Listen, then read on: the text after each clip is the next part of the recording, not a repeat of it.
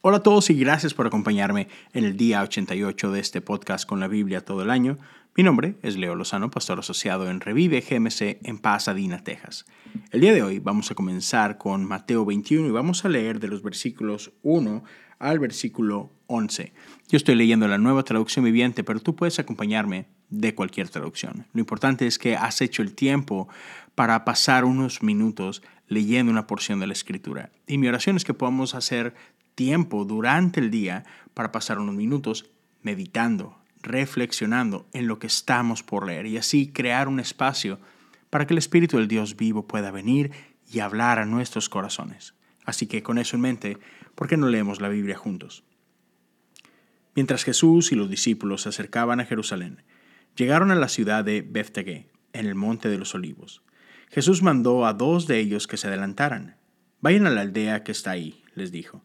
En cuanto entren, verán una burra atada junto con su cría. Desaten a los dos animales y tráiganmelos. Si alguien les pregunta qué están haciendo, simplemente digan, el Señor los necesita. Entonces les permitirá llevárselo de inmediato. Eso ocurrió para que se cumpliera la profecía que decía, dile a la gente de Jerusalén, mira, tu rey viene hacia ti, es humilde y llega montado en un burro, montado en la cría de una burra. Los dos discípulos hicieron tal como Jesús les había ordenado. Llevaron la burra y su cría, pusieron sus prendas sobre la cría y Jesús se sentó allí. De la multitud presente, la mayoría tendió sus prendas sobre el camino delante de él, y otros cortaron ramas de los árboles y las extendieron sobre el camino. Jesús estaba en el centro de la procesión, y toda la gente que lo rodeaba gritaba, Alaben a Dios por el Hijo de David, Bendiciones al que viene en el nombre del Señor. Alaben a Dios en el cielo más alto. Toda la ciudad de Jerusalén estaba alborotada a medida que Jesús entraba. ¿Quién es este? preguntaban. Y las multitudes contestaban, es Jesús, el profeta de Nazaret de Galilea. Esta es la palabra de Dios para el pueblo de Dios y damos gracias a Dios por su palabra. Finalmente hemos llegado a Jerusalén. Jesús ha venido recorriendo diferentes regiones y siempre con dirección a Jerusalén. Ese es eh, el punto final, la última escala. Una vez más, finalmente hemos llegado aquí. Pero aún el cómo Jesús entra no es, ¿sabes? Nada más así, eh, vamos. En todo el proceso Jesús está cumpliendo la voluntad del Padre en todo el proceso Jesús está ah, cumpliendo las profecías que fueron habladas acerca de Él.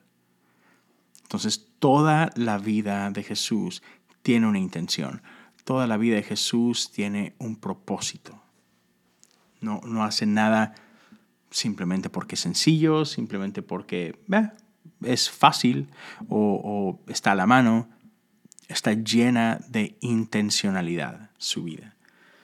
Y así que vemos aquí a Jesús ah, llegando a Jerusalén tal como los profetas lo habían indicado. Y llega humilde, ah, llega con cero pretensiones, con cero altivez. Y aún así la gente se pregunta, ¿quién es este? ¿Quién es este que viene llegando? ¿Por qué tanto alboroto? Pero Jesús llega una vez más tranquilo. Jesús llega revestido con, una autoridad diferente, empoderado no, la verdad, no por las masas, empoderado no por una campaña, simplemente por la voluntad del Padre, porque Él está haciendo lo que fue llamado a hacer, nada más. Y entra así, como lo dice el texto, triunfal. y sabemos que que en poco tiempo e, este triunfo culminará en un evento increíble, en un evento cósmico realmente. Pero desde ya la victoria está ganada, entra triunfante. Mm. Me encanta nuestro Dios.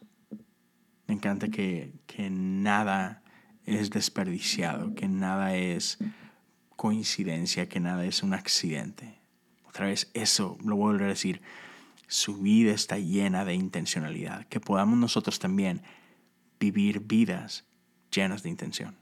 Gracias por acompañarme el día de hoy y espero que podamos una vez más encontrarnos el día de mañana. Dios te bendiga.